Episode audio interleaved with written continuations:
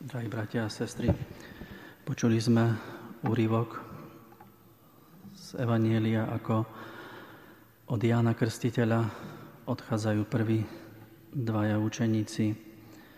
A to, čo si môžeme všimnúť, je, že Ján stál a Ježiš šiel okolo.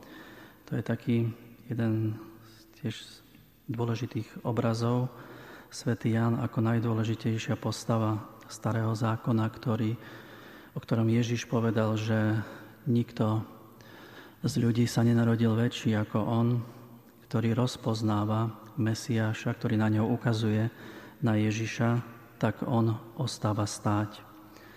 To by ako naznačovalo, že starý zákon už nemá čo povedať. Nastupuje nový, Ježišov stráca svätý Ján aj to najcenejšie, čo mal, a to sú svoj, jeho žiaci. Aj v tom je Jánova veľkosť. A Ježiš tým, ktorí ho nasledovali, sa pýta, že čo hľadáte. A oni mu povedali, rabi, čo v preklade znamená učiteľ, že kde bývaš. A to je ústredná otázka v celom Jánovom evanieliu, lebo je možné z rôznych dôvodov hľadať Ježiša. Niektorým povedal Ježiš, že nehľadáte ma preto, že ste videli znaky, ale že ste jedli a nasítili ste si svoje brucha. Alebo iná skupina hľadala Ježiša, aby ho zabili. Ale títo Janovi učeníci sa pýtajú, kde bývaš? A to, je kľúčová, to sú kľúčové slova, a Jánovi učeníci vedia, o čo ide. Pretože oni chcú poznať Ježiša, chcú mať s ním blízky, dôverný vzťah. A na to nestačia informácie. Dôležité je aj slovo rabi, učiteľ.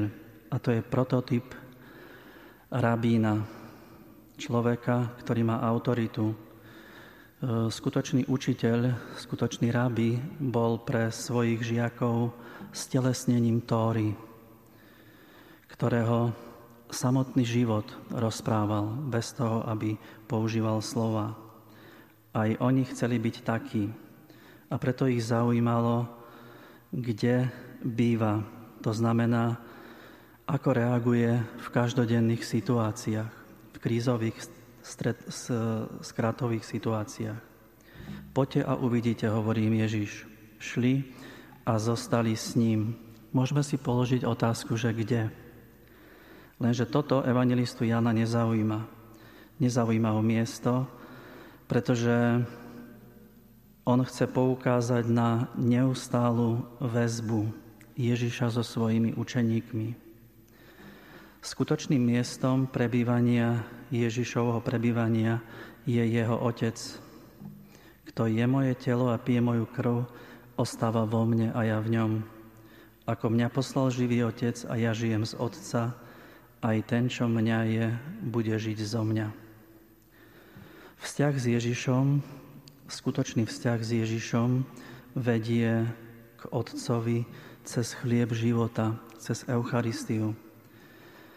Ak sa pre nás modlitba stane príbytkom v Bohu a nie iba občasným, občasnými návštevami, tak to je znak, že v nás prebýva Boží duch. A ak sa také niečo udeje ako s Janovými učeníkmi, tak to nikoho nemôže nechať na pokoji. Oni hneď utekali uh, Andrej za svojim bratom Šimonom, aby im oznámil tú dôležitú správu, že našli Mesiáša. Prosme o to, aby sme chceli poznať Ježiša, chceli vedieť, poznať ten jeho domov a to je zakúšať lásku nebeského Otca. Amen.